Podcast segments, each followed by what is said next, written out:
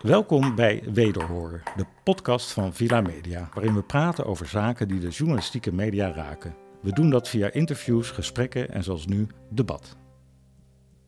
We gaan in deze podcast praten aan de hand van enkele stellingen over de vaak moeizame relatie tussen voorlichters en journalisten. Ze hebben elkaar nodig, maar lijken elkaars taal vaak niet te verstaan of niet te willen verstaan. Aan tafel zitten Ton van der Ham, onderzoeksjournalist van Zembla, en voorlichter Wouter Keuning, teammanager van de directie communicatie van de gemeente Amsterdam. Ze vinden allebei dat de relatie tussen voorlichters en journalisten beter moet en kan. Want van verstoorde verhoudingen tussen die twee, zo vinden ze beide, is de nieuwsconsument uiteindelijk de dupe. Hoe kan die relatie verbeteren? En is dat, wanneer er totaal tegenstrijdige belangen spelen, eigenlijk wel mogelijk?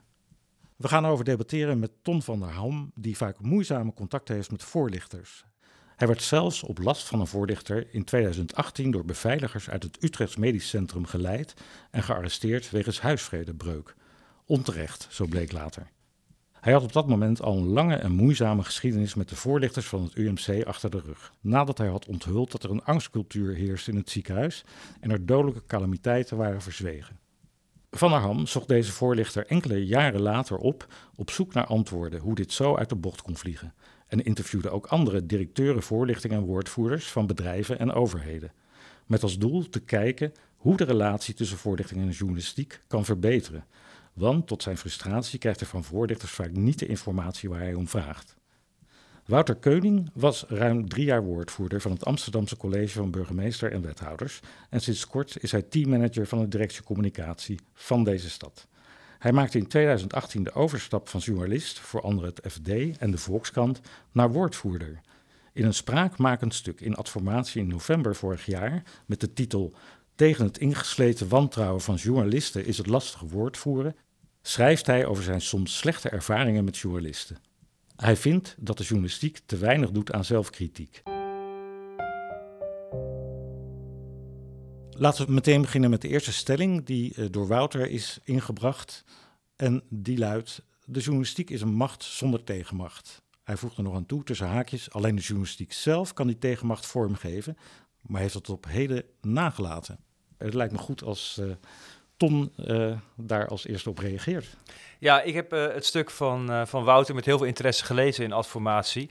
Um, en ik deel absoluut zijn analyse dat de relatie tussen ons beide beroepsgroepen beter moet. Maar ik heb ook wel een aantal kritische punten op zijn betoog. En ik vind ook deze stelling van de, de journalistiek is een macht zonder tegenmacht, daar ben ik het niet echt mee eens. Uh, want ik denk, als ik in mijn werk als journalist kijk wat ik allemaal aan tegenwerkingen uh, meemaak, uh, dus hoe moeilijk het is om informatie boven tafel te krijgen, ehm, hoe lastig het echt is om te snappen wat er werkelijk speelt, omdat ehm, of het nou gaat over departementen, um, uh, grote bedrijven um, de luiken heel snel dichtgaan als er kritische vragen worden gesteld, dan vind ik dat er heel veel tegenwerking is. Een andere tegenmacht die wij ervaren is ook die van, en dat, dat wordt steeds sterker, is die ook van juristen en public affairs bureaus die heel erg bezig zijn om ook het narratief weer te bepalen, zeg maar, op het moment dat wij bezig zijn met een, met een onderzoek. Maar waar ik het wel mee eens ben, is dat de journalistiek uh, over het algemeen niet een super ontwikkeld reflectief vermogen heeft. Uh, en dat onze invloed natuurlijk wel groot is. Dus als Wouter bedoelt van jongens, uh, de macht van journalisten is best wel aanzienlijk. En als het eenmaal geprint is of uitgezonden, dan is het leed soms al geschied. En dat is best heftig, dat deel ik. Maar, maar stellen van de journalistiek heeft geen tegenmacht. Uh, dat ben ik niet met hem eens. En uh, ja, ik ben heel erg benieuwd hoe hij er tegenaan kijkt. Ja, Wouter, inderdaad. Verdedig je stelling. Nou, uh, hij valt natuurlijk in, in twee delen uiteen eigenlijk. De, de, journalistiek is een macht, daar kan je het mee eens zijn of niet. als ik jou goed begrijp, vinden, we de, vinden we elkaar daar denk ik voor een heel groot deel. Dan gaat het over de vraag, is er een tegenmacht of niet? Ik denk dat de tegenmachten die jij noemt andere tegenmachten zijn dan ik bedoel. Uh, als het gaat over macht en tegenmacht, gaat het over, in mijn beleving over iets van een controlerend mechanisme. Um, uh, daarom vind ik ook trouwens het tweede deel van de stelling die ik aan toe heb gevoegd, uh, tussen haakjes weliswaar, ja. van groot belang. Want je zit snel in de hoek van mensen die denken of uit je woorden menen op te maken dat je tegen persvrijheid bent. Dat, er, moet, niks van buiten komen. Dat moet vanuit de journalistiek zelf komen. Maar er is een raad voor journalistiek die uit. Ja, maar het is in mijn beleving wel een, een redelijk een, een, papieren tijger. Um, als je daar er, gebeuren in je werk als woordvoerder zoveel dingen die uh, op, op dagbasis, zeg maar, uh, die, waar het niet goed gaat, die, niet, die geen voer zijn voor de Raad voor de Journalistiek. Waar heel veel mensen en bedrijven, uh, overheden ook echt niet voor naar de Raad van de Journalistiek gaan, waarvan je echt kan vragen, gaat dit nou goed? Um, en de tegenmacht die ik mis, zit hem dus voor een deel in iets van een controlerend ja, maar wat zou, je, wat zou je willen? Ja, ik weet dus niet zo goed hoe je dat moet inrichten. Ik vind ook niet dat dat aan mij... Ik bedoel, uh, sowieso, ik spreek hier namens mezelf nu als ervaring, eh, vanuit mijn ervaring als woordvoerder en als journalist. Ik heb daar zelf niet uh, de oplossing voor. Ik weet niet hoe je moet inrichten. Ik denk dat het vooral belangrijk is dat de journalistiek daar zelf met een, met een oplossing komt.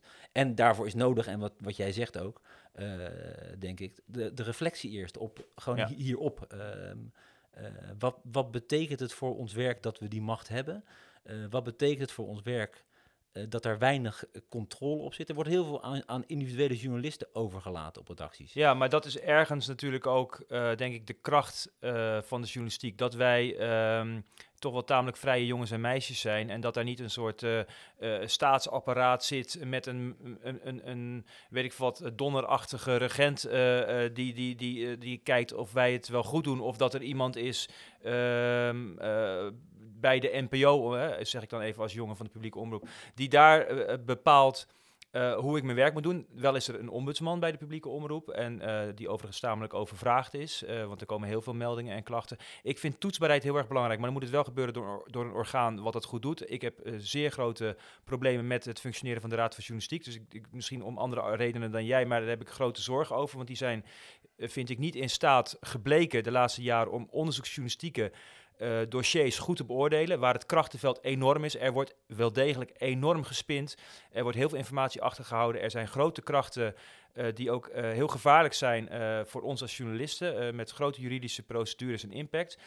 dat is het krachtenveld waarin wij werken. Um, en, maar de, de, Raad voor Journalistiek is ja. daar niet voor in het leven geroepen, toch? Dit, Nee, maar die laat zich wel misbruiken, helaas, door in dit krachtenveld. Dus zij doen uitspraken die ze helemaal niet, die, die veel te ver gaan, eigenlijk, die buiten hun, hun, hun rijkwijde mm. liggen. En daarom hebben wij op dit moment ook bij, als uh, Zembla mm. ook besloten dat wij ons eigenlijk helemaal niet veilig voelen binnen de Raad van Journalistiek. Terwijl, en dat is een groot probleem, want toetsbaarheid vind ik extreem belangrijk. En wat ik zelf heel erg doe, uh, want ik uh, is, is elke keer naar elk verhaal wat ik maak, is steeds contact zoeken met mensen zoals Wouter. Uh, dus als ik met jou te maken heb gehad in een verhaal, ik heb bijvoorbeeld jouw burgemeester geïnterviewd of een, een, een, gemeentelijke dienst tegen het licht gehouden, wil ik van, wil ik van tevoren natuurlijk weten wat is er aan de hand en, en kunnen we samenwerken. Maar ook achteraf, vind je het goed gegaan? Je hoeft niet blij te zijn met mijn verhaal. Ik, ik bel niet om veren in mijn reet gestoken te krijgen, om het even populair te zeggen. Maar ik wil wel graag weten ja, vind je nou dat je recht bent gedaan? En ik vind dat ja. ongelooflijk belangrijk. Ik, vind, ik zeg ook. Maak jij dat, uh, sorry dat ik even onderbreek, maar maak jij dat vaker mee? Nee, dit dat is, journalisten dit, nee, ik vind vragen dit, dit, dit is top volgens is? mij. En ik heb dat zelf, moet ik trouwens als journalist uh, moet ik zeggen, ook niet uh, heel vaak niet gedaan. Ik heb wel, zeker bij grotere onderzoeksverhalen, af en toe gebeurde dat gewoon, maar niet als actief vanuit mezelf standaard een soort mm. van werkwijze. Dus top dat Ton dat doet, maar dat gebeurt uh, nee, dat, als woordvoerder maak je dat eigenlijk gewoon uh, niet of nauwelijks mee.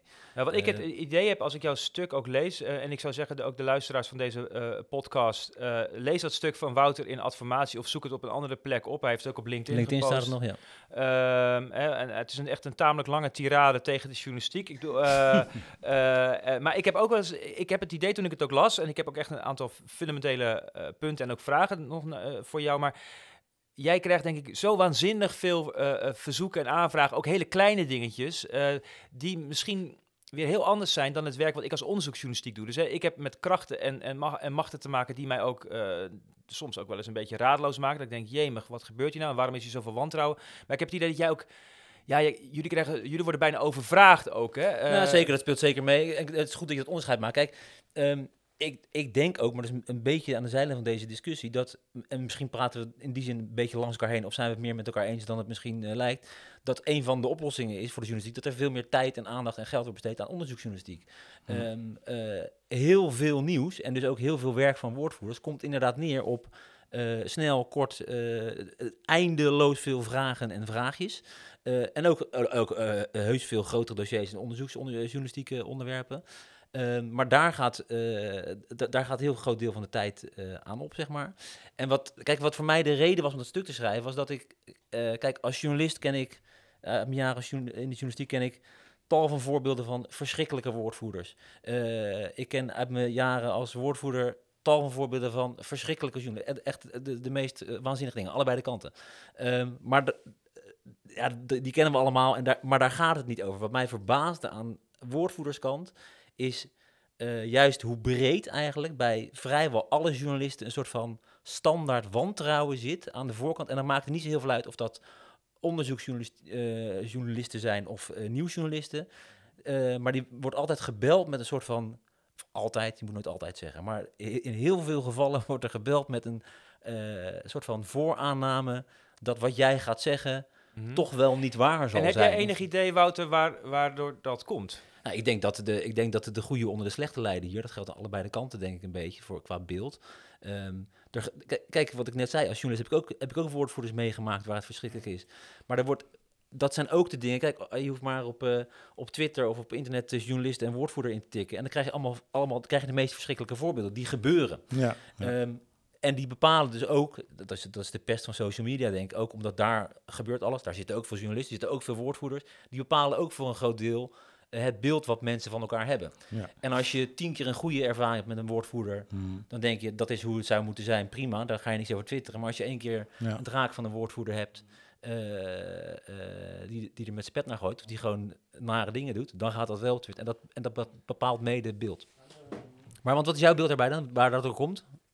Um, nou, ik, wat ik sowieso heel problematisch vind, is dat er uh, veel te veel aannames zijn over en weer. Dus ik vind dat je eigenlijk elke keer weer in blanco moet beginnen. Um, dus wij als journalisten moeten elke keer weer opnieuw denken. We gaan fris en fruitig een interviewverzoek neerleggen of een, een verzoek om informatie. Dat is echt cruciaal.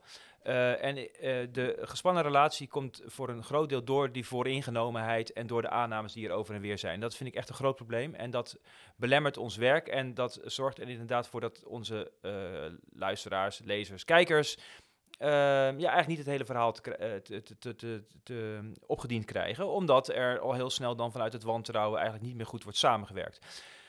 Um, Vervolgens, ik ben ook echt, ik heb een project gestart. Hè. Ik ben naar Oxford gegaan uh, vorig jaar om te onderzoeken, kan deze relatie nou beter? En ik ben uh, gesprekken aangegaan, ik heb indringende gesprekken gevoerd met, uh, met de andere kant, met de dark side, zoals jij het zelf ook al grappig ja. noemde.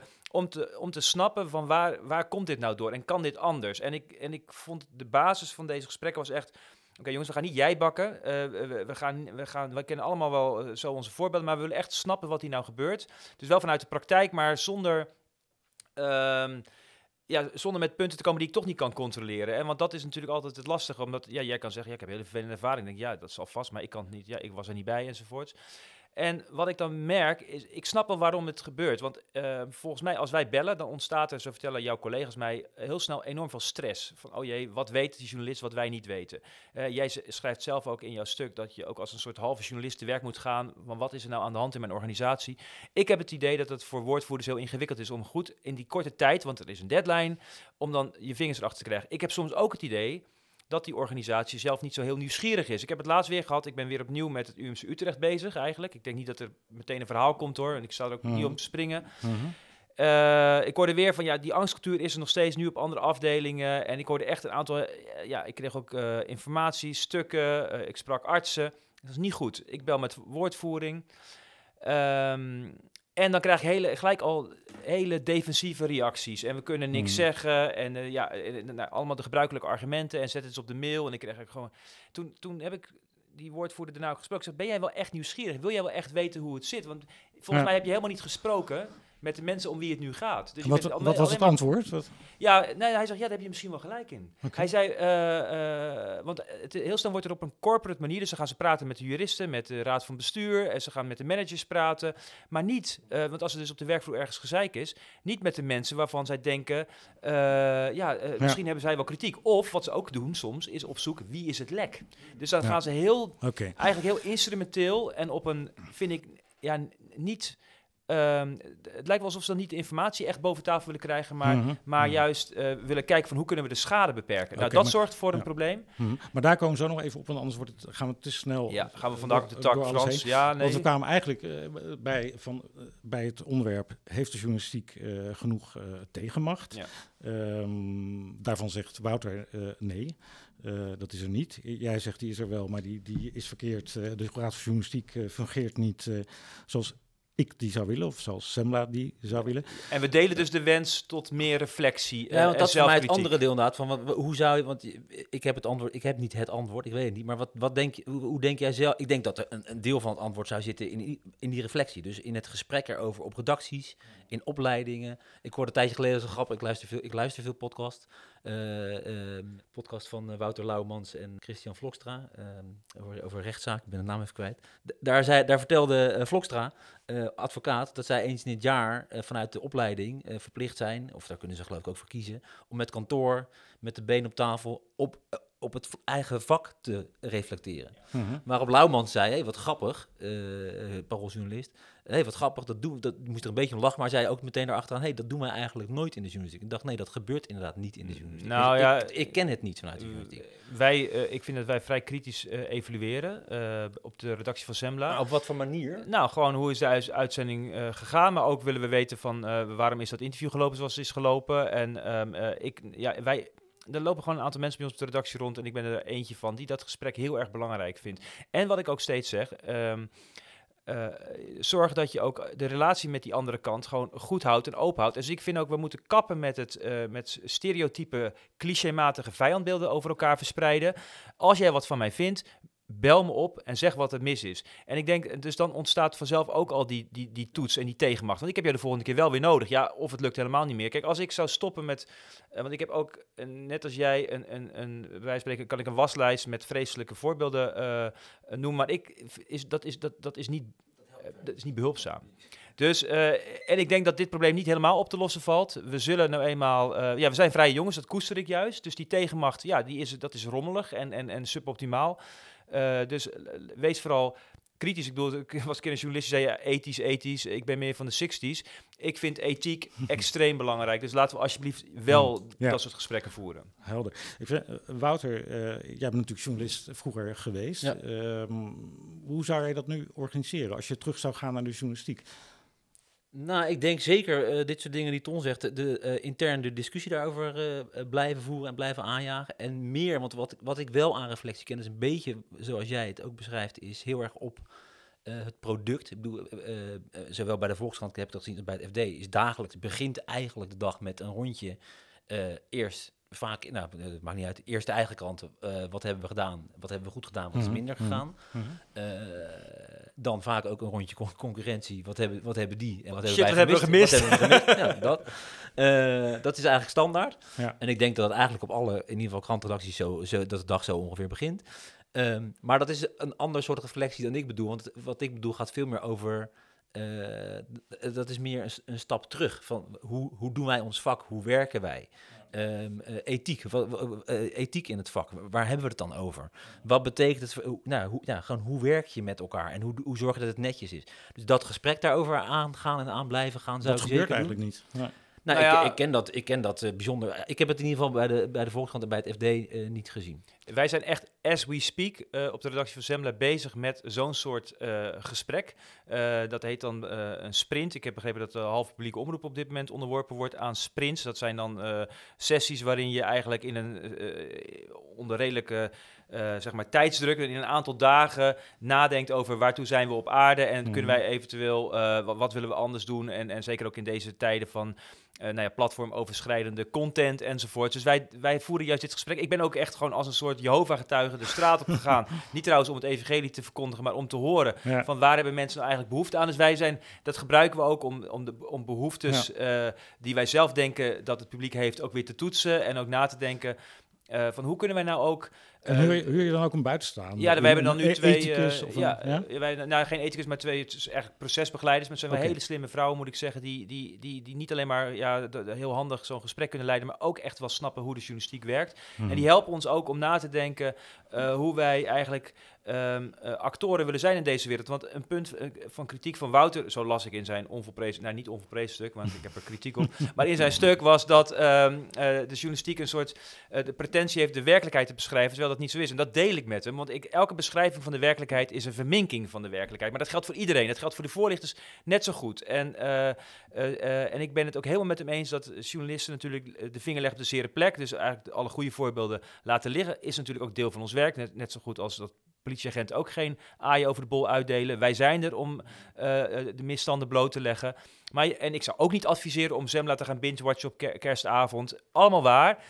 Ehm, eh, en daar moeten journalisten zich van bewust zijn dat, dat elke beschrijving die jij probeert te doen, eh, nou ja, subjectief is. eh, en dat context Ja. dus heel belangrijk is. Dus daar steeds weer op, na, eh, op reflecteren en erover nadenken. En ook nadenken hoe je Mhm. die context vorm kan geven, eh Mhm. mee kan nemen in je verhaal, vind ik super belangrijk. Ja. Maar dan is mijn, eh, sorry, Fran, ik hoor dat jij alweer wat wil zeggen. Fran. Nee, Mag ik misschien wel afmaken? Wat ik dan wel af, wat ik dan wel heel graag wil, eh, en dat is mijn appel aan de Wouters van deze wereld. Help mij dan ook om die context eh, in beeld te brengen. Dus ga niet meteen in de contramine. Als ik zeg, ik wil snappen wat hij speelt, een gevoelige kwestie, maar ik wil echt context. Ik wil, neem, laat mij, eh, mag ik dan eens een paar dagen meelopen? Laat mij eens zien hoe het werkt. Ga niet, eh, eh, Ja. overtrain eh, eh, jouw eh, bestuurders niet, zeg maar, met, met, met ingestudeerde one-liners, maar laat mij echt eh, zorg dat ik die context ook eh, eh, kan belichten. En dat is waar ik heel vaak tegen aanloop, is zoveel wantrouwen. Ja. Dat het ons eigenlijk ook niet lukt om dat completere plaatje te schetsen. Wantrouwen gaan we het ook zo nog even over hebben. Ehm, eh, eh, eh, Tom schetst eigenlijk eh, dat de journalistiek ook eh, eh, niet, niet wil pretenderen dat, er, dat ze de waarheid vertellen.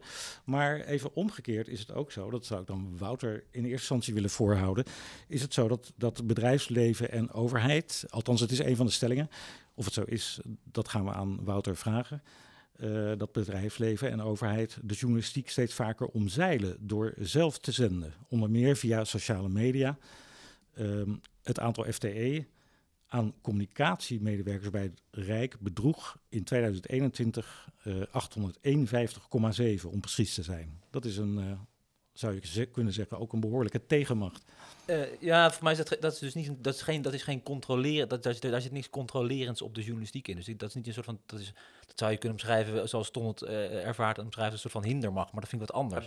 Jullie managen wel de informatie die, naar, die natuurlijk naar buiten komt. Ja, wil ik, daar ga ik, zoiets over, ik ga zo op zeggen. Ik wil nog even reageren wat je net zei. Namelijk, ik kom- zo op de stelling terug over ehm eh, pretenderen niet de werkelijkheid te beschrijven. Dat is, dat is namelijk een van de dingen die ik. ehm, ik weet niet of journalisten dat pretenderen. Ik denk dat heel veel nieuwsconsumenten dat in, ieder geval kranten zo lezen en media zo bekijken. En ik ben het ook niet helemaal mee eens, omdat ik vind dat er in, in heel veel. Kijk, dat, dat had ik ook pas toen ik aan, aan de andere kant zat. Dacht ik op een gegeven moment eh, een, een, eh, een bepaald dossier. Heb ik, heb ik van binnenuit eh, helemaal meegekregen van A tot Z. Dan komt er een vraag over van een journalist, een half jaar later, weet ik veel.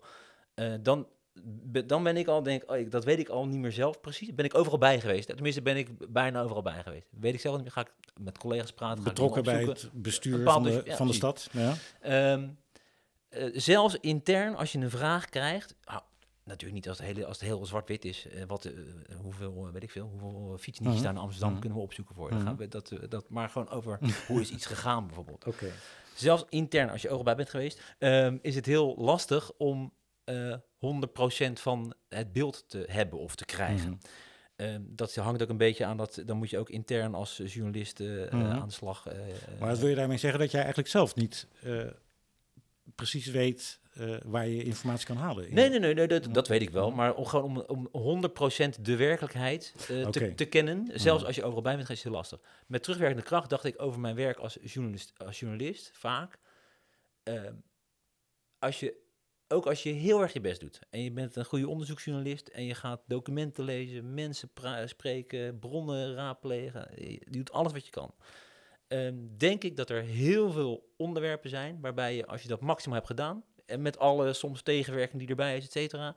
Nou, dat je, als je mazzel hebt, weet je misschien 50% van het verhaal of zo, eh 60, ik weet maar nooit, maar nooit 100%. Terwijl, al- zoals in de krant staat uiteindelijk, ziet het eruit. En er zit ook vaak heel de veel... waarheid. Ja, er zit weinig bescheidenheid of terughoudendheid in de beschrijving maar hoe, van die werkelijkheid. En hoe reageer jij dan als, uh, als, gewoon als voorlichter, woordvoerder, als ton, hè, de tons van deze wereld, om het zo maar even te noemen, bij jou langskomen met een, uh, met een, met een kwestie in de gemeente Amsterdam, waar ze weken of misschien wel maanden aan hebben gewerkt.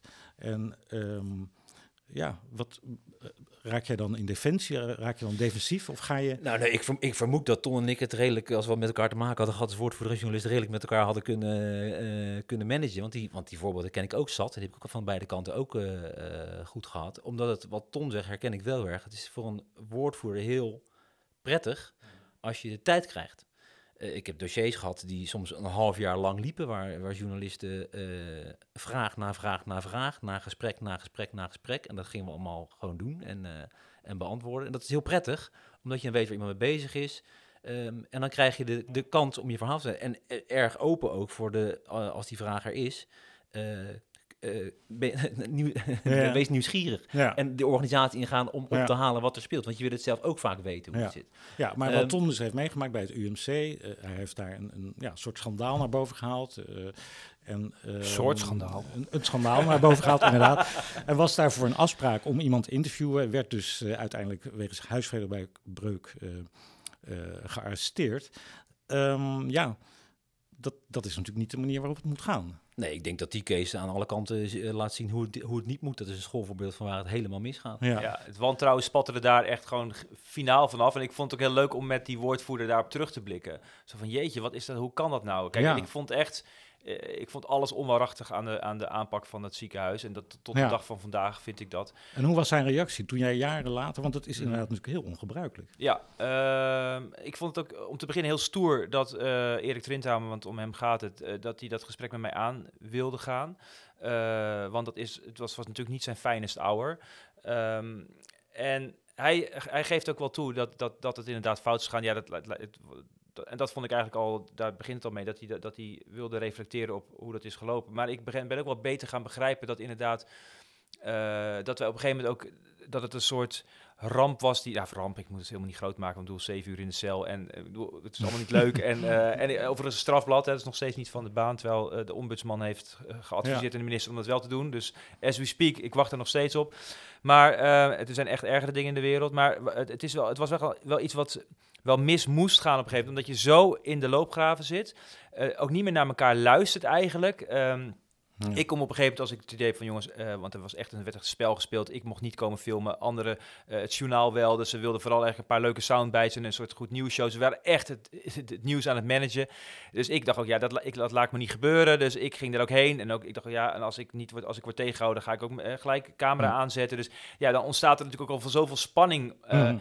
Ja, en dat zou, je, dat zou je kunnen voorkomen door eerder de stress eruit proberen te halen. Van wat, wil, wat wil jij nou, eh, onder welke, eh, wat, met welke termijnen? En als je, kijk, dan moeten ze wel deugen. Hè? Want als iemand niet, niet wil deugen, als ze gewoon echt iets willen en weten willen tegenhouden, dan wordt het nooit wat. Um, maar dat geldt voor iedereen. Dus een, een, slechte journalist is niet geïnteresseerd in de feiten.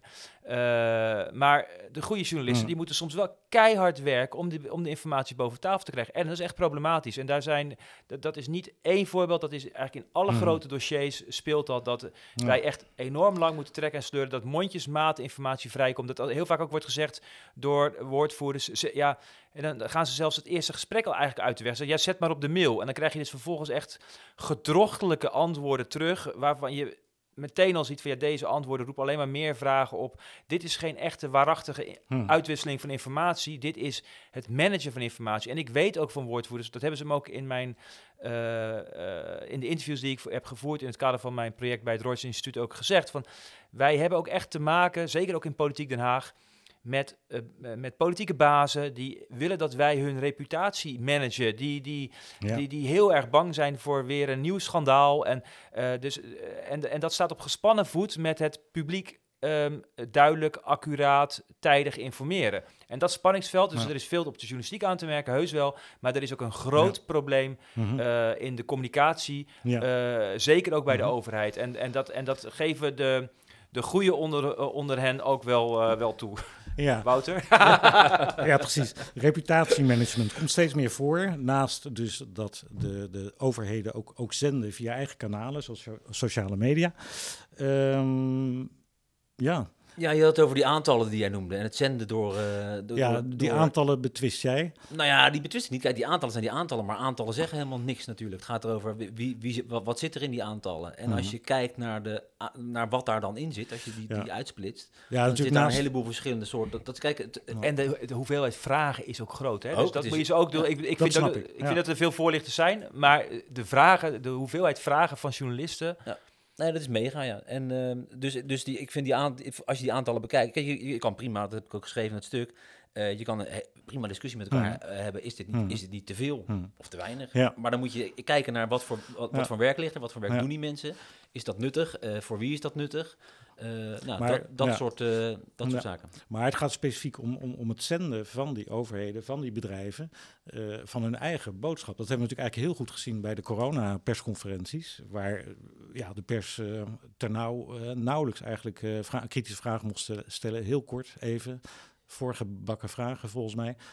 Um, ja, dat, dat zenden is natuurlijk wel iets waar uh, ja, kijk, met zenden uh, lijkt mij op zich niet zo heel veel mis.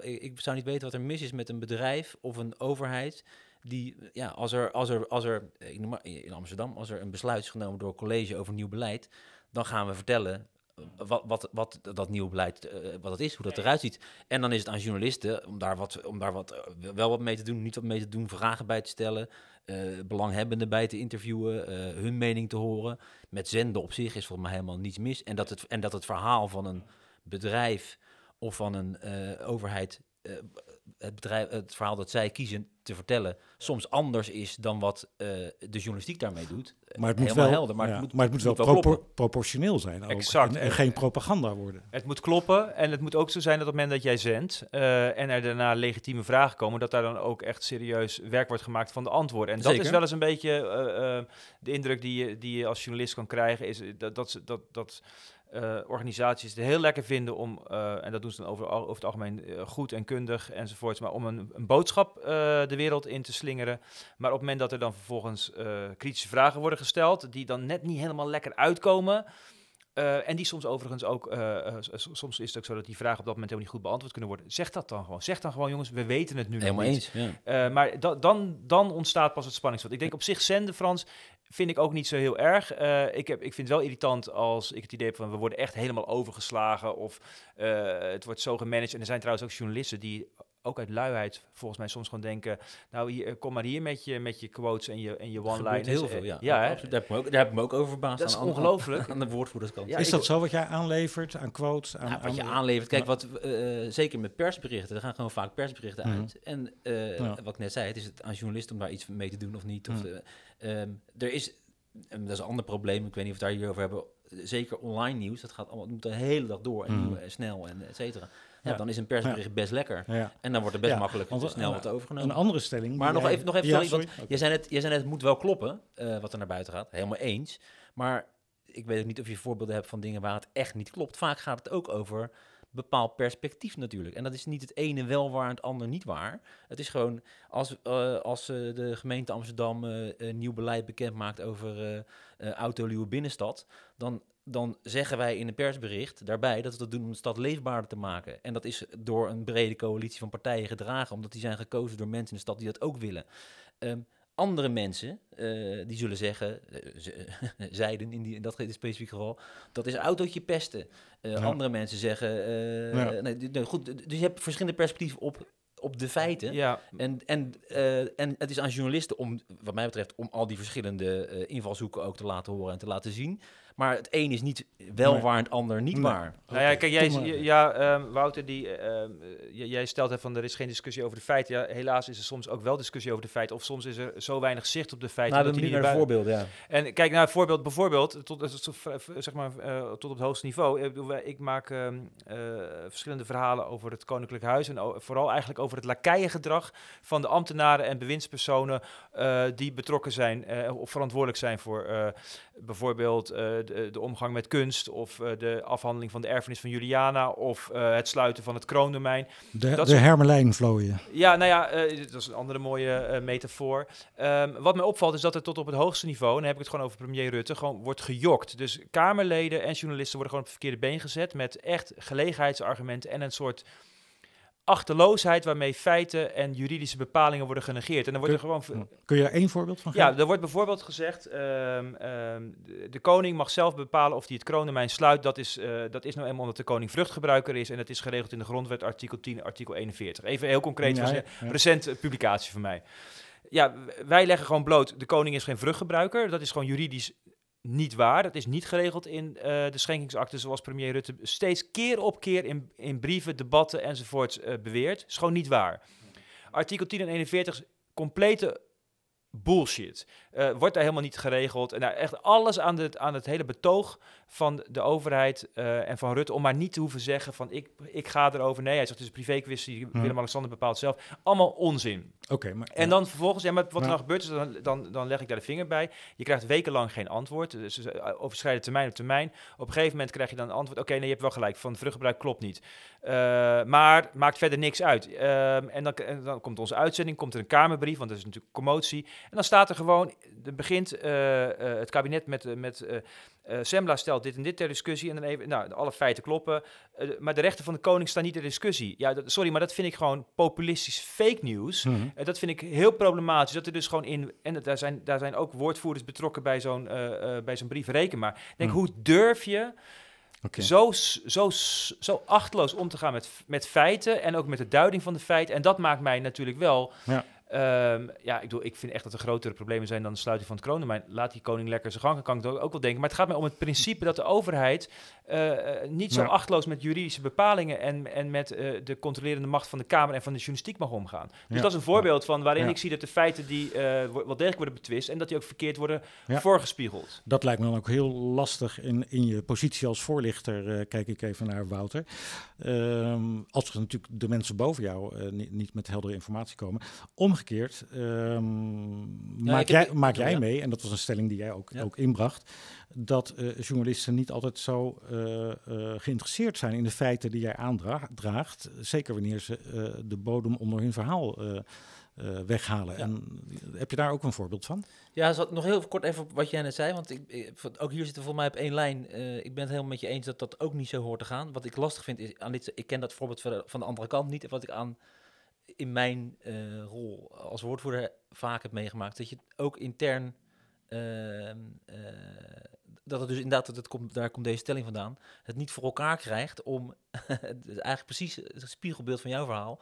Om het goede verhaal in de kant te krijgen. Uh, omdat je dat gewoon. Of omdat je helemaal niet wordt gebeld voor weerwoord. Of, of omdat je heel laat wordt gebeld voor weerwoord. Of omdat je weerwoord uh, sterk verkort wordt meegenomen. Omdat, omdat heeft de journalist maar aan zijn plicht vandaan. Dan nog twee regeltjes. Dan wordt je weer wordt verknipt, alle context weg. En dan ziet het er alsnog lelijk uit. Um, ik heb verhalen meegemaakt, ook onderzoeksjournalistieke verhalen van uh, mensen die uh, eindeloos met, met een verhaal bezig waren. En dan mij op het laatste moment belden met: kan je hier en hier op reageren? Mm -hmm. zonder dat je dan het hele verhaal ziet. Want dat vindt de journalist heel spannend om een heel verhaal helemaal te laten zien. Ehm, waarmee je dan denkt dat je reageert op, een, op die drie dingen die je toegestuurd hebt gekregen. Dat wordt vervolgens als weer bij een verhaal geplakt. Uh, als je nou het hele verhaal leest, denk je, ja, als dat hele verhaal te zien, had ik wel een andere reactie gegeven. Want nu, want is iets, dus uh, je krijgt ook vaak niet de, de echt de mogelijkheid om uh, je hele ja. reactie erbij te krijgen. En wat jij zegt, niet echt geïnteresseerd in de feiten. Ja, dat heb ik ook echt hmm. veelvuldig meegemaakt. Ja, concreet had jij een voorbeeld waarbij jij echt met feiten kwam die eigenlijk het verhaal dat was eigenlijk, dat, onderuit was, haalde? Ja, toen was ik eigenlijk, was, toen was ik denk drie maanden aan het werk en toen, en toen vielen echt de schellen van mijn ogen, moet ik zeggen. Omdat ik ja. gewoon, ik, ik ging ja. ook die kant op met het beeld van uh, journalisten uh, beschrijven de werkelijkheid en uh, woordvoerders ja, spinnen en, en, draaien. Ja, en, en, en dit was een, een voorbeeld waarbij ik gewoon iemand aan de lijn kreeg, een journalist die zei, ik ben met dit verhaal bezig. Ik zei, oh, wacht even, dit, dit, klopt niet. Hier ben ik zelf bij geweest. Ik kan het je laten zien aan de hand van mails, appjes. Uh, ik ga je mailen. En die zei doodleuk, ja nee, het is uh, vlak voor mijn deadline. Ik kan niet uh, nog iets anders gaan schrijven. En ik heb hoop vrijheid. En ik dat is echt iets anders beweren. Maar dat laakbaar. Het is laakbaar, maar als het, ik bedoel, als het een grote kwestie zou zijn geweest, dan zou er toch, oh, en, en het ontstaat ophef en de, jouw opdrachtgever of werkgever komt daardoor in de problemen. Dan, dan zijn er um, gelukkig in ons medialandschap absoluut weer, weer andere media die dat beeld zouden corrigeren. Want ik, ik bedoel, dat gebeurt regelmatig, dat uh, eh, NRC publiceert iets, bijvoorbeeld, eh, je ziet het in de berichtgeving rond Ariep. Nou, en de Volkskrant belicht echt wel weer andere aspecten. Dus, eh, en als je dan als krantenlezer, uh, nou, je moet wel een beetje dus wat meerdere kranten tot je nemen, dan, dan vind ik dat in dat soort kwesties over het algemeen wel degelijk uh, de, het, publiek de verschillende perspectieven te zien krijgt. En ik kan dit voorbeeld natuurlijk niet toetsen. En dat is een beetje wat je bent, ik vind dat jij bent echt knijterkritisch over de journalistiek in, jou, uh, in jouw stuk. En um, iets minder kritisch op je eigen vakgebied. En dat vind ik wel een beetje, als ik eerlijk ben, um, schuren. Uh, ook omdat jij, uh, je, je, bedoel, je, zegt terecht van de, er is soms te weinig tijd. En dat geloof ben ik allemaal met je eens. Um, je zegt ook, uh, de journalistiek maakt slachtoffers. Er is trial by media. En dan kom je met één voorbeeld. En daar was ik echt heel erg verbaasd over. Namelijk de Deventer moordzaak. Daar ben ik echt benieuwd naar, omdat dat vind ik namelijk een hele belangrijke kwestie. Waarom kom jij met de Deventer moordzaak als voorbeeld van een slecht functionerende journalistiek? Nou, omdat je daar ziet dat, uh, uh, is naar aanleiding van vooral de podcast Deventer Mediazaak, daar wordt dat uh, behoorlijk goed uit de doeken gedaan. Dat is trouwens een schitterend journalistiek product, vind ik. Um, hoe verschillende media jarenlang iemand gewoon meegaan met het verhaal van Maurice de Hond en dat blijven opschrijven en iemand blijven zwart maken die nooit door niemand als verdachte is gezien. En die man heeft daar tot, tot op heden, plukt hij daar de zure vruchten van. Maar dit vind jij het voorbeeld van de slecht functionerende journalistiek? Nee, van trial by media, ja. Dus, en dat is slecht, dat is slecht functionerende journalistiek, ja. Maar wat natuurlijk, en natuurlijk, is, en natuurlijk is uiteindelijk ook de, maar, natuurlijk is het uiteindelijk ook, is het ook de journalistiek die bijdraagt aan de oplossing van het probleem. Dus ik zeg, helemaal, ik zeg helemaal, ook helemaal niet, alle journalistiek is verschrikkelijk. Ik zeg alleen, er gebeuren in, dit is een case waar je kan zien hoe media ook tekeer kunnen gaan. En ik noem meer voorbeelden in het stuk, niet alleen dat voorbeeld. Maar nog even wat ja, je net meest concreet. je zegt, uh, jij zegt um, uh, ik vind het schuren uh, dat je knijterkritisch bent op de journalistiek en niet op je eigen beroepsgroep. Dat heeft twee redenen. Eén, um, wat het lastige is van die kritiek. Um, ik ken ook van de andere kant de slechte voorbeelden uit de, uit de woordvoering. Dus ik, punt 1, ik denk helemaal niet dat, dat bij woordvoering alles goed gaat. Zeker niet. Dat kan een hele hoop beter. Um, uh, ik kan ook niet spreken namens alle woordvoerders, want ik ken alleen maar mijn eigen drie, drie vier jaar woordvoering bij de gemeente Amsterdam. Uh, dus alle voorbeelden die je aandraagt van slechte woordvoerders, denk ik meteen, ja, dat, dat uh, geloof ik meteen en dat zal ook. En ik ken ze zelf ook uit mijn rol als, journalistiek, als journalist. Um, maar ik vond het interessant om het wel te, te beschrijven op deze manier. Omdat, het, omdat die kritiek op de journalistiek, die wordt door woordvoerders eigenlijk nooit geuit. Nee, dat is niet waar. Nou, niet... niet er, wordt genoeg gemopperd en er wordt maar juist... Niet, nee, maar niet in openbaarheid. Omdat dat vinden woordvoerders over het algemeen best wel spannend. Omdat je hebt dan je, je hebt een rol en je, en je hebt een belang. Uh, je bent aan iemand, ge, uh, aan iemand gekoppeld. Dat, je, je, ziet het gewoon bijna niet. En het is ook altijd verdacht, want je bent woordvoerder. Als iemand ik dacht op een gegeven moment, toen ik weg was uit die rol, oké, nu heb ik die vrijheid om het wel te doen. En ik ben ook nog oud-journalist. Dus misschien dat het dan wat meer... Nee, nee ik, bedoel, ik vind, en, dus de poging is keuze, goed. Het is ook een keuze om dat neer te zetten. Mm -hmm. um, uh, en daarmee niet zeggen dat, dat dus aan woordvoeringskant alles helemaal fantastisch... Nee, maar dat verhaal, dat, dat zie je en lees je echt wel heel erg vaak. Um, uh, nou ja, mijn, mijn punt is dat uh, overigens woordvoerders en, en die kakelen elkaar heel erg makkelijk na, merk ik in mijn werk. Uh, want ze zeggen, ja, wel, we doen niet mee, want slechte ervaring met onderzoeksjournalisten. Ik denk, ja, hou eens even op, doe gewoon je werk. Geef gewoon antwoord op de vragen. En als je, wat moeite, als je moeite met me hebt, spreek me er daarop aan. Dus dat vind ik heel irritant. Dat vind ik een soort, dat, daar beschuldig ik jou niet van, hè, maar een soort wentelen in een soort comfortabel vijandbeeld, wat het makkelijk maakt om ons buiten de deur te houden. mijn grote zorg zit dat wij... Um, werken in een, in een, in een uh, buitengewoon uh, ingewikkeld uh, samenleving. Jullie ook. Hè? Dus ik, jullie, het is ook heel ingewikkeld om een goed woord te voeren en te besturen. Daar heb ik allemaal ook respect voor. Maar in tijden waarin er enorme felle kritiek is, en dat onderschrijf je ook, Wouter. Dus we zijn het op heel veel aspecten eens. Maar hè, dat er heel veel kritiek is op mainstream media en dat er allemaal nou ja, complotten zijn en weet ik wat. Maar ook een heel groot krachtenveld met juridische procedures die dreigen. met er wordt enorm gespind en geframed door, ook door public affairs bureaus, door, in dat krachtenveld waar, waar wij mee te maken hebben. Ehm, en ook wel degelijk toch echt dat wij dat allerlei grote onderzoeksjournalistieke dossiers alleen met horten en stoten op een gegeven moment boven tafel komen. Of het nou gaat over uh, uh, de, de bonnetjesaffaires, tot grote gifschandalen, tot de toeslagenaffaire, tot gedoe rond de koninklijke familie, tot uh, nou ja, problemen, zeg maar, het stankdossier waar ik zelf de laatste tijd druk ben mee geweest. Het is heel moeilijk om je vingers erachter te krijgen. Um, maar wat ik, wat ik um, apart vind, uh, Wouter, is dat um, uh, dan bijvoorbeeld zo'n zaak als de Deventer Mediazaak, die gebruik je die, die de, nee, de Deventer Moordzaak. Ja, ja, de Deventer Mediazaak, weet die podcast. podcast ja. um, okay. Ik vind dat, het is natuurlijk een hele onverkwikkelijke affaire, dat ben ik met je eens. Alleen ik vind het raar dat je dat gebruikt in, in, in dit uh, debat, het debat tussen journalisten en woordvoerders. Want wat je ziet zeker, is dat Maurice de Hond uh, willens en wetens jarenlang een hele geraffineerde mediacampagne heeft gevoerd. Maar dan kan je de journalistiek dan, volgens mij is dat iets anders dan dat je dat de journalistiek moet verwijten. Dat ik dat, er zijn allerlei, ja, je zou het zelfs haast anti-journalistieke uh, uh, platforms uh, kunnen aanwijzen. Door, bij talkshows wordt er van alles nog wat maar geroepen en gedaan.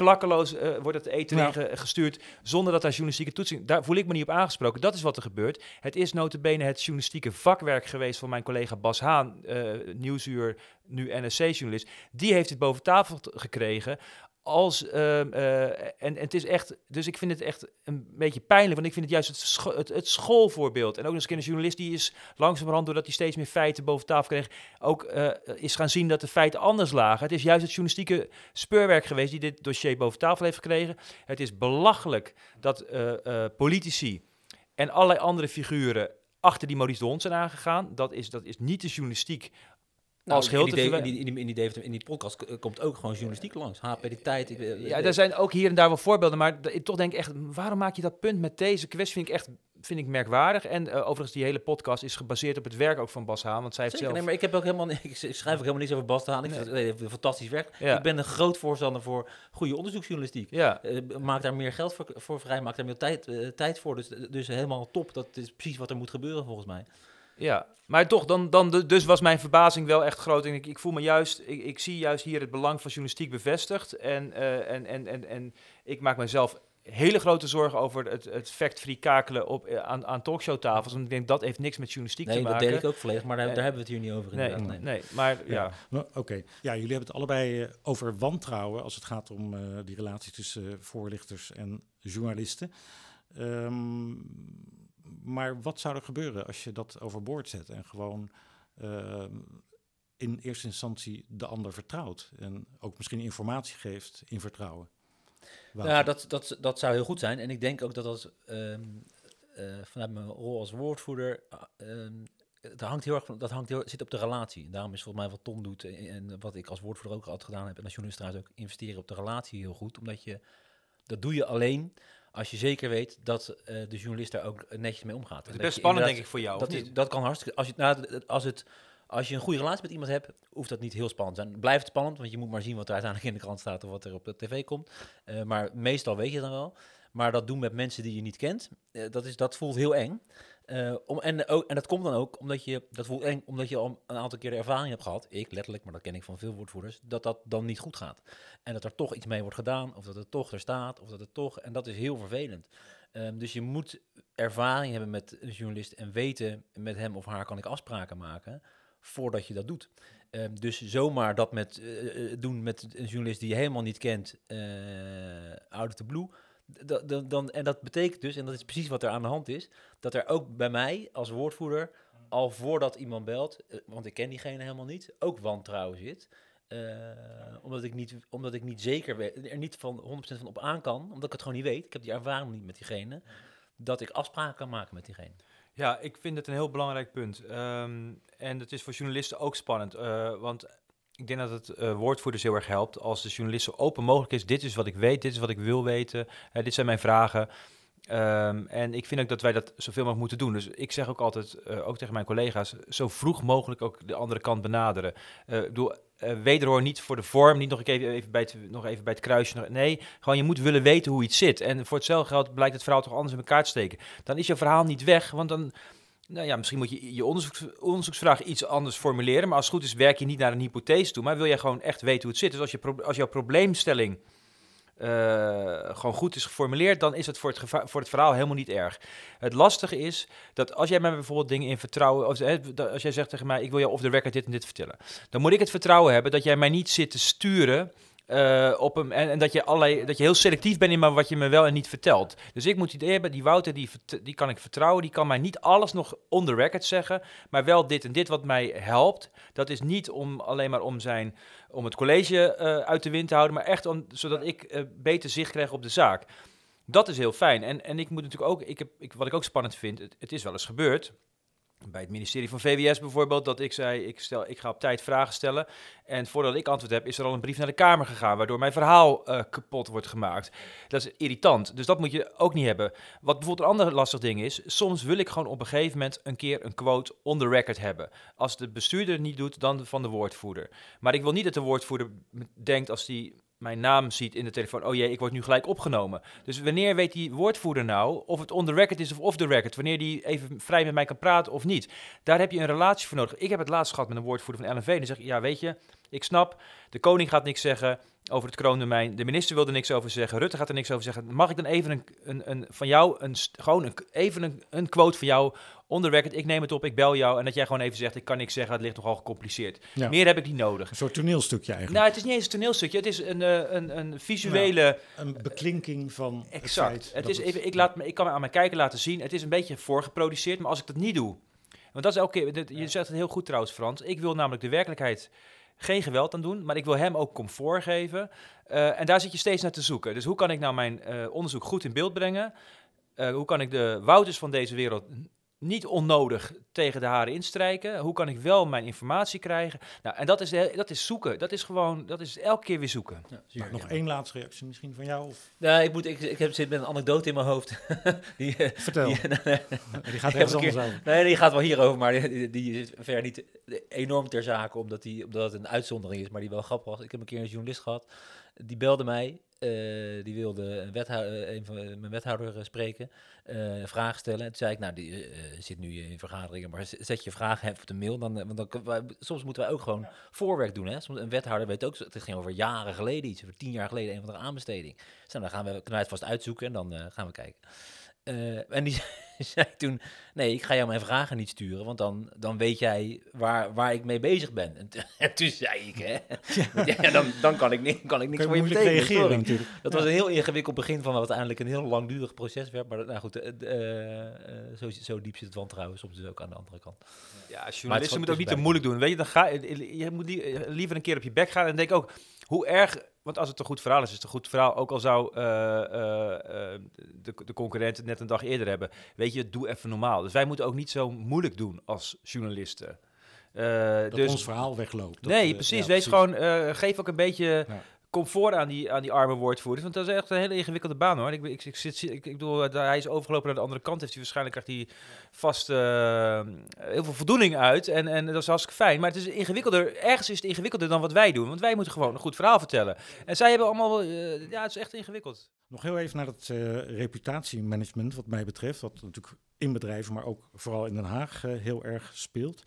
Um, je, je, zou kunnen zeggen dat uh, de neutrale voorlichting uh, op de achtergrond een beetje verdwijnt en er steeds meer, ja, je zou kunnen zeggen, par partijpolitieke voorlichting plaatsvindt door, dat, door bewindspersonen, politici ehm, te beschermen, hun reputatie te beschermen. Hoe, hoe, kijk jij daarnaar? Ja, ik vind dat een lastig onderwerp om daar in zijn algemeen over te zeggen. Want ik, ik ken Den Haag niet. Ik ken alleen maar mijn eigen praktijk in de, in de gemeente Amsterdam. Uh, Femke Halsema, moet jij haar reputatie uh, Nee, ik ben, ik, ben haar, ik ben nu sowieso geen woordvoerder meer. Okay. Ik ben haar woordvoerder nooit geweest, dus, de, dus sowieso niet. Um, uh, ik zat nog even aan een ander punt, wat net voorbij kwam, even nog te denken. Um, oh, jij zei, of dat zei jij, sorry, steeds meer, in, in woordvoering wordt steeds meer... Minder neutraal. Minder neutraal, ja. kijk, ja. als ik even kijk naar, naar hoe ik dat zelf de afgelopen drie jaar, drieënhalf jaar heb gedaan, is ik denk, uh, de tijd dat je met journalisten aan de, aan, uh, aan de telefoon zit of aan het mailen bent, is misschien uh, een kwart van je baan als woordvoerder, of 30 procent. Ehm, ergens daar, misschien is het 35, weet ik, maar het is niet een, een, een, klein deel, of een klein deel, maar een uh, 30%, laat zeggen 30%. Um, daarvan is bij de gemeente Amsterdam, in mijn hoekje waar ik zat, het overgrote deel 80% zijn de dagelijkse uh, vragen. Hoe zit dit? Hoe zit dat? Mm -hmm. Hoeveel nietjes, uh, hoeveel, hoeveel fietsnietjes hebben jullie? Hoeveel, mm -hmm. ook, ja, ook echt dat niveau. Dus dat is een heel groot deel. Ja. Uh, dat is allemaal feitelijk en, en, soms ook iets ingewikkelder en, en, en uitzoeken en even de organisatie. En hoe ziet dat beleid eruit? Hoe ziet dit? Hoe was dat vroeger? Hoe, nou, et cetera. Um, uh, dan moet je soms de organisatie, maar dat zijn niet de, de, hele ingewikkelde dingen. Dat is gewoon, ja, dat is gewoon uh, werken. Dat is gewoon uh, ja, ja. meters maken. Dat is allemaal feitelijk. Daar zit, daar zit heel weinig spin of iets spannends in. dat is één. Twee, mijn ervaring in Amsterdam is, ik ben daar ik ben daar niet bezig geweest met reputatiemanagement. En, de, de, en ik weet niet precies hoe dat in Den Haag is geregeld. Ik denk wel hetzelfde. Uh, in Amsterdam is het in ieder geval zo dat de woordvoerders zijn woordvoerders van het college in dienst van de gemeente. Ja. Er is bij elke wethouder een politiek assistent, die doet de politieke kant. Um, wij, wij, doen geen politieke woordvoering. Het zijn ook geen. En in die zin zijn we ook niet met de. Als, als een college valt uh, en de wethouder is weg, dan gaat de politieke assistent gaat mee maar de woordvoerder die blijft zitten en die wordt gewoon gekoppeld nee, aan, aan, een nieuwe. Dat is in Den Haag ook zo. Dat is in Den Haag ook zo. Dus je hebt natuurlijk de partijpolitieke uh, assistenten en zo, maar tegelijkertijd ja, geven op, die op papier is het ja, in Den Haag precies. zo, maar is, is het ook echt zo? Nee, dat bedoel ik. ja, in in de, sorry, in, het, zo is het ook geregeld in Den Haag. Ja. Uh, maar uh, de praktijk is, uh, ik moet me even zorgvuldiger uitdrukken, is dat um, uh, directeuren communicatie zelf ervaren dat het wel wat zakelijker Precies. mag. En daar bedoelen ja. ze dus mee en dat geven ze ook aan in mijn bundel, die zometeen ook uitkomt. Van, um, we zijn wel heel erg toch bezig met partijpolitieke profilering. Het is, het is um, uh, ook omdat alles zo vluchtig is en de reputatie zo snel sneuvelen, uh, is er heel veel verkramptheid, heel veel angst. Um, uh, en het is, het is ook echt een, een, een, zorg onder, onder de directeuren communicatie. En bij de een natuurlijk meer dan bij de ander. En ook bij andere woordvoerders. van hoe komen wij nou uit die kramp? Ja. Er is heel veel angst. Dus ik, ik hoor ook van communicatiemensen in Den Haag dat bewindspersonen gewoon letterlijk meelezen met appjes die naar journalisten gaan. Dat, dat gaat heel ver. Dus die verkramping, in, in, dat krachtenveld moeten Precies. jouw collega's soms werken. Ja. En dat is best ingewikkeld. Uh, vind, dat vind ik een raar voorbeeld, want dat vind ik op zich helemaal niet vreemd. Want een, een, als, een, als een journalist een, een vraag stelt aan de woordvoerder van een minister, noem maar een dwarsstraat, dan, dan wordt er gevraagd naar de mening van die minister of naar iets. Ja, kijk, dan, het... En dan, dan is het nogal, en die is daar ook uh, politiek voor uh, verantwoordelijk.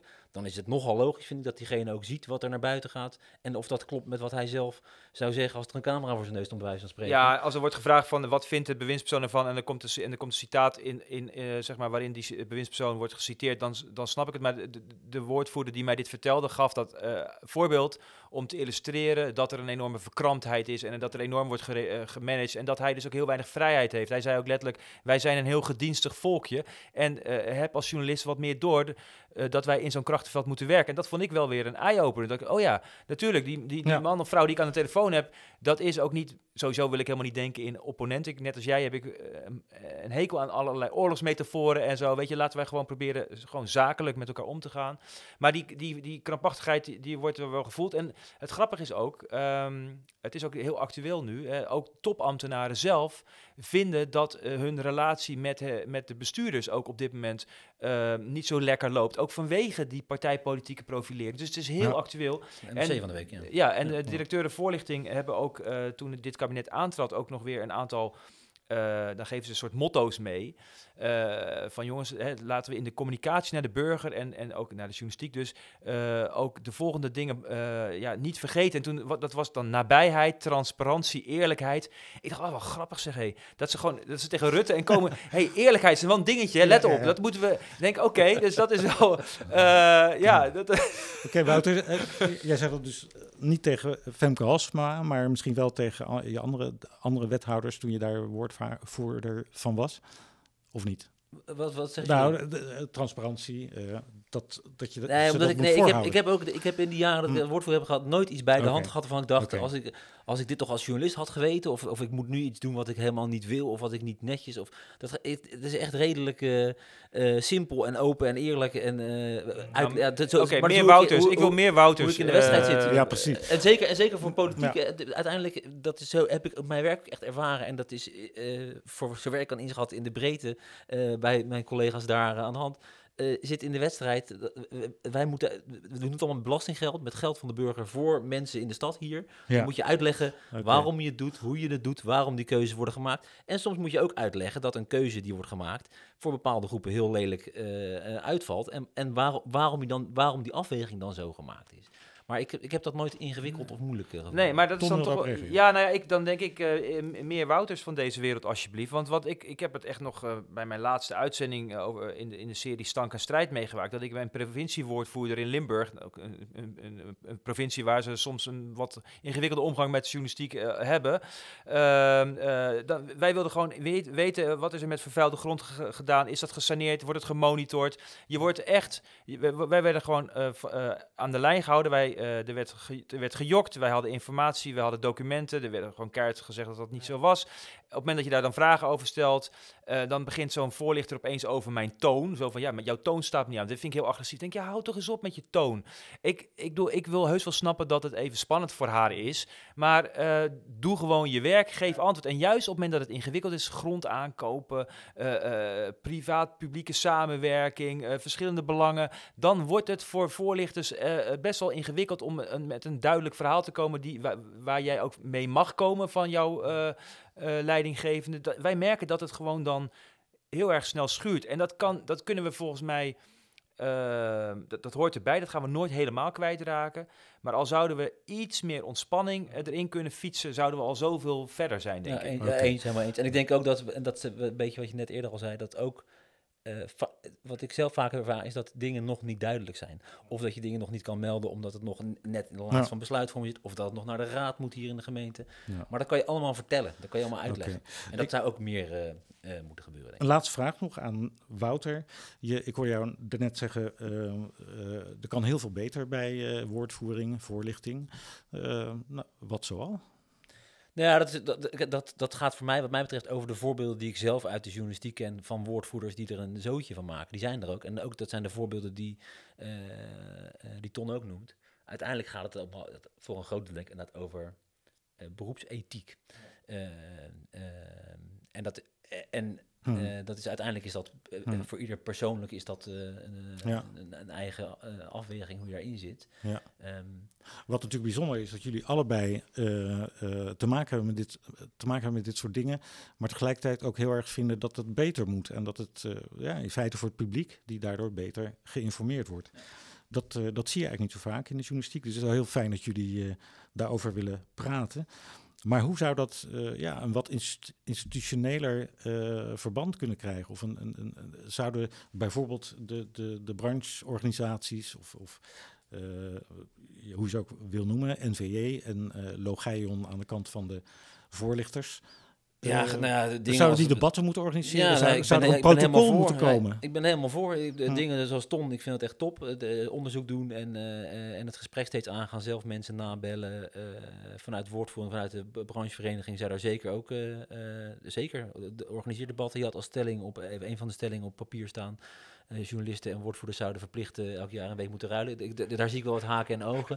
ik maar, maar, ja, maar jij hebt het gedaan. Ja, je kan zo weer terug uh, naar de volgende Jawel, nee, maar omdat, omdat ik bedoel, alle journalisten, dat, dat lukt sowieso niet. Maar nee, een soort van programma waarbij die mogelijkheid bestaat, lijkt me, lijkt me super nuttig. Ik denk dat het heel erg interessant is voor journalisten om, het moet allemaal om je afspraken over kunnen maken, over wat wel kan en wat niet kan. Maar daar ben ik van overtuigd dat dat zou moeten lukken.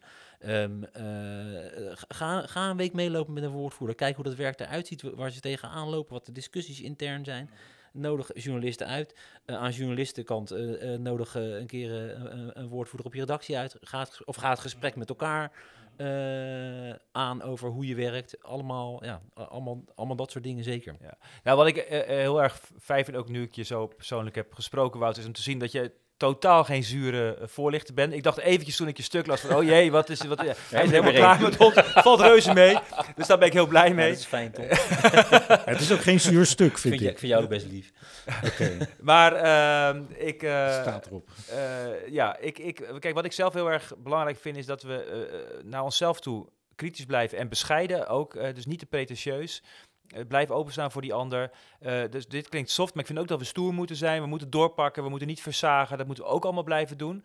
Uh, en ik ben ook heel erg voor, dat, voor, het, voor het debat. En ik een paar weken geleden nog dan ga ik een middagje uh, praten. Dan worden allemaal senior woordvoerders. Die hadden een of andere cursus.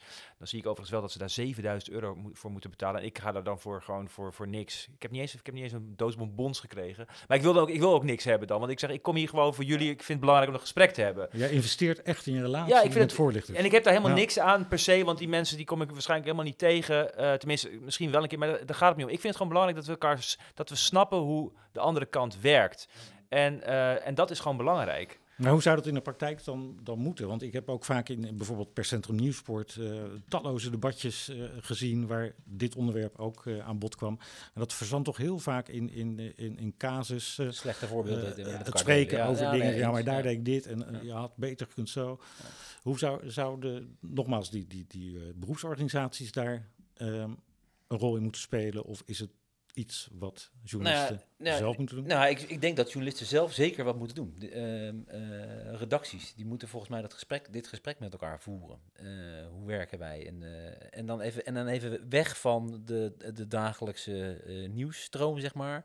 Ook even weg van maar woordvoerders zijn allemaal vreselijke mensen. Maar gewoon, hoe, hoe werken wij nou? En ik vond het ook, ook met terugwerkend wel interessant dat je toch als journalist je gaat, in mijn geval, je gaat de opleiding journalistiek doen, je rolt dat vak in. Uh, en iedereen, nou, van de collega die naast je zit, met wie je een bureau deelt, daar hoor je een beetje hoe die werkt als die, als die aanwezig is. Um, van jezelf weet je het, maar van de collega's die iets verder zijn, heb je al geen idee. En iedereen heeft zijn eigen manier van werken, heeft zijn eigen ethiek. En maar uh, het, het, gesprek daarover, um, ja, is er niet. Ja, uh, maar ja, bij Sembla dus tegenwoordig. Ja, nee, dat is uh, hartstikke super. Ik heb het idee dat meer redacties dat, dat ook wel doen. Um, maar uh, ja, het is nog niet ingeburgerd, zou ik maar zeggen. Dat, nee. dat nee. klopt. Nou, ik ben in ieder geval heel erg blij dat jullie hier waren om te praten over de verhouding tussen journalisten en, en voorlichters. En um, nou, ik hoop dat jullie lukt om dat in de toekomst te verbeteren. Veel dank voor de uitnodiging. Ja, tof dat je dit uh, gesprek met ons wilde voeren. Ja, zeker. Heel leuk. Dankjewel.